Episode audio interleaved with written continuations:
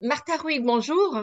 Bonjour. Vous faites partie du département euh, des affaires économiques et sociales des Nations Unies qui vient de publier un nouveau rapport sur le vieillissement. Alors, que nous dit ce nouveau rapport?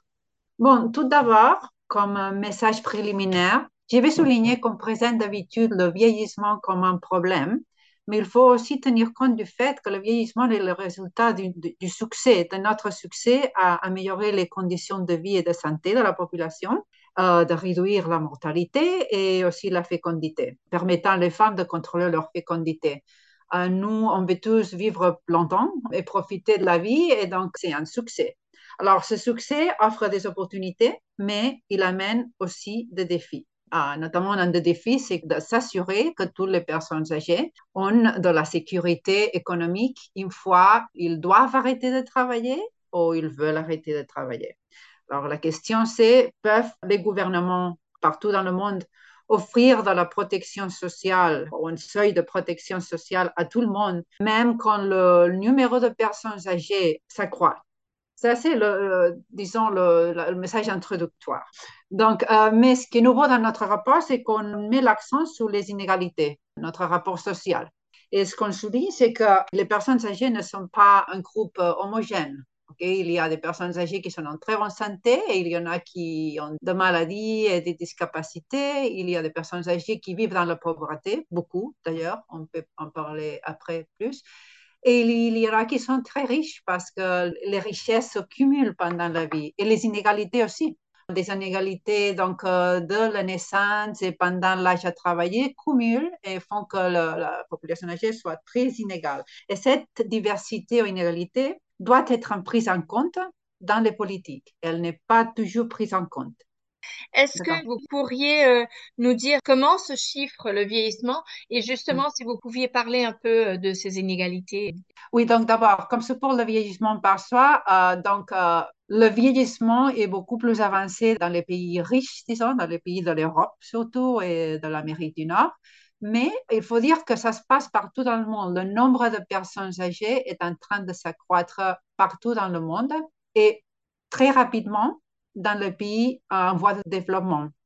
Et ça inclut le pays de l'Afrique subsaharienne. En fait, le processus de vieillissement est en train de se passer beaucoup plus rapidement dans ce pays en développement qu'il se passait dans le siècle dernier dans le pays riche.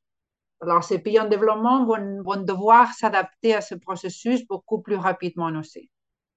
Alors, pour ce qui fait aux, aux inégalités parmi les personnes âgées, et ça, c'est important pour tous les pays parce que s'il n'y a pas de système de protection sociale en place, au moins de seuil de protection sociale, ces inégalités sont beaucoup plus fortes.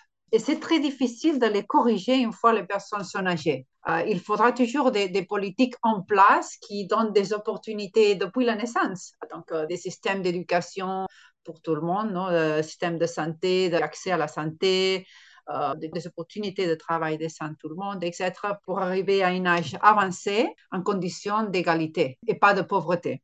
Ça, c'est un défi pour les pays en Afrique et les pays en, en développement en général qui n'ont pas de système de protection sociale compréhensif. Alors, qu'est-ce qu'il va se passer quand ils auront un nombre croissant de personnes âgées qui n'ont pas de système de retraite? Et qui n'ont pas de système de retraite parce que non seulement il n'y a pas de système de protection sociale compréhensif, mais en plus beaucoup de personnes dans le marché du travail sont dans l'emploi informel et par conséquent n'ont pas accès du tout à des programmes de protection sociale. Donc ça, c'est un défi. Alors justement, euh, que faut-il faire euh, À quoi appelle euh, l'ONU-DESA face à cette situation, notamment comme vous dites pour les pays comme les pays africains qui vont être confrontés à une montée en flèche des personnes âgées? Oui. D'abord, il faut dire que parce que ces pays ont encore une population jeune, ils ont une, opportunité maintenant. C'est ce qu'on appelle je crois en français, une fenêtre d'opportunité démographique peut-être euh, ce qu'on appelle aussi un dividende démographique, c'est-à-dire que parce qu'ils ont beaucoup de, gens en, âge de travailler et que la fécondité est en descente, ils, ils peuvent, euh, si s'ils donnent une opportunité, surtout aux jeunes, d'avoir un travail productif et un emploi décent, ils peuvent avoir un croissement économique important parce qu'ils ils ont moins de personnes âgées et maintenant moins et moins d'enfants dont s'occuper. Et donc, tout le travail productif peut aller à une croissance économique importante. Donc, le défi ici, c'est de donner du travail décent à tout le monde. Qui dit travail décent dit euh, système de pension, système de retraite, euh, protection sociale. Exactement, exactement. Donc, le défi plus important pour l'Afrique, évidemment, c'est de, d'une façon ou d'une autre, réduire l'emploi formel ou de donner aux gens qui sont dans l'emploi formel certains, un accès aussi que possible à certains programmes de protection sociale. Ça, c'est clé. Ça, c'est clé pour assurer la, sécurité économique qui, euh, n'oublions pas, c'est un droit de l'homme. Il faut assurer la sécurité économique.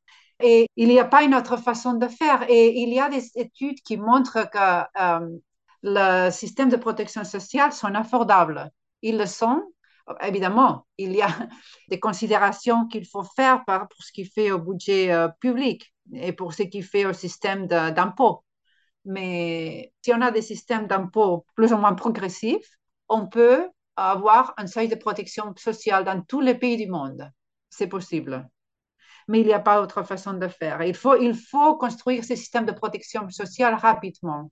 Il faut créer les capacités administratives pour les créer ou pour les éteindre rapidement parce que le nombre de personnes âgées est en train de s'accroître très rapidement dans tous les pays. D'une façon générale, à quoi appelle euh, le rapport? La population euh, âgée doit presque doubler d'ici 2050. Alors, à quoi appelle euh, d'une façon générale le rapport? Bon, écoutez, donc le défi principal, peut-être, hein, et c'est ce qui maintenant, tous les discours politiques sont sur ça, c'est la viabilité fiscale du vieillissement. C'est-à-dire, est-ce qu'on peut continuer à avoir des systèmes de retraite pour tout le monde, public, et d'assurer la sécurité économique quand le numéro de personnes âgées s'accroît très rapidement, beaucoup plus rapidement que le numéro de personnes en âge de travailler? Alors, ce qu'on souligne dans notre rapport, c'est que les mesures qu'on met en place pour faire face à ce vieillissement sont parfois pas équitables. Mettons par exemple l'âge à la retraite, qui est maintenant entré euh, dans le centre des discussions politiques, par exemple en France. Hein. L'augmentation de l'âge à la retraite, la nécessité que les gens partent à la retraite plus tard. Si on met un âge à la retraite plus élevé pour tout le monde, il faut tenir compte qu'il y a des ouvriers, des gens qui font de travail manuel, qui sont de travail dur physiquement, qui sont pas en bonne santé quand ils arrivent à l'âge de, disons, 64, 62, 65 ans et qui ont une espérance de vie beaucoup plus courte. Alors, si on augmente l'âge à la retraite pour tout le monde de la même façon, ces gens perdent beaucoup plus en termes de, pension de retraite que des, cadres, par exemple. Exactement ça. Il faut, il faut avoir de la flexibilité. Il faut donner une option euh, aux gens qui veulent partir à la retraite plus tôt qu'ils partent à la retraite plus tôt. Il y a beaucoup de gens qui veulent continuer à travailler plus tard. Il faut donner des options pour que ces gens puissent continuer à travailler jusqu'à ce qu'ils veulent arrêter de travailler. Dans beaucoup de pays, maintenant, les gens doivent arrêter de travailler à 65 ans, même s'ils ne veulent pas le faire. Et sinon, ils doivent travailler dans un emploi informel, disons. Okay? il faut leur donner des opportunités et puis il ne faut pas discriminer. Il y a beaucoup de discrimination sur l'emploi des personnes âgées. Donc, il faut adresser ça aussi. Donc, ça, c'est juste un exemple qu'on donne dans le rapport.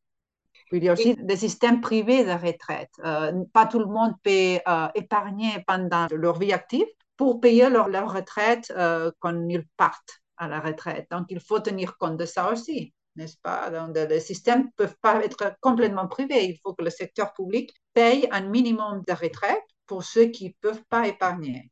Ça évoque un peu euh, les inégalités dont vous parliez. Que souligne le rapport justement sur les inégalités? Donc, euh, on souligne qu'une fois les inégalités sont là, il est beaucoup plus difficile de les réduire que si on le prévient. Donc, si on veut réduire les inégalités, notamment parmi les personnes âgées, il faut commencer du moment de la naissance en donnant des opportunités plus égales, etc. Ça, c'est beaucoup plus effectif et beaucoup moins coûteux qu'essayer de, réduire les, inégalités quand les gens sont déjà en âge de travailler et surtout quand ils sont déjà âgés.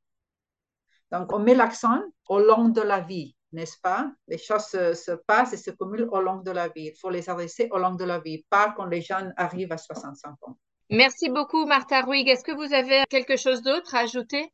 Euh, bah, non, merci beaucoup. Je- le message principal, comme je disais, c'est que deux messages. D'abord, le nombre de personnes âgées est en train de s'accroître partout dans le monde. Et puis, les politiques pour les personnes âgées doivent tenir compte que euh, les personnes âgées ne sont pas un groupe homogène, qu'il y a beaucoup d'inégalités parmi les gens âgés. Merci. Merci beaucoup, Christine.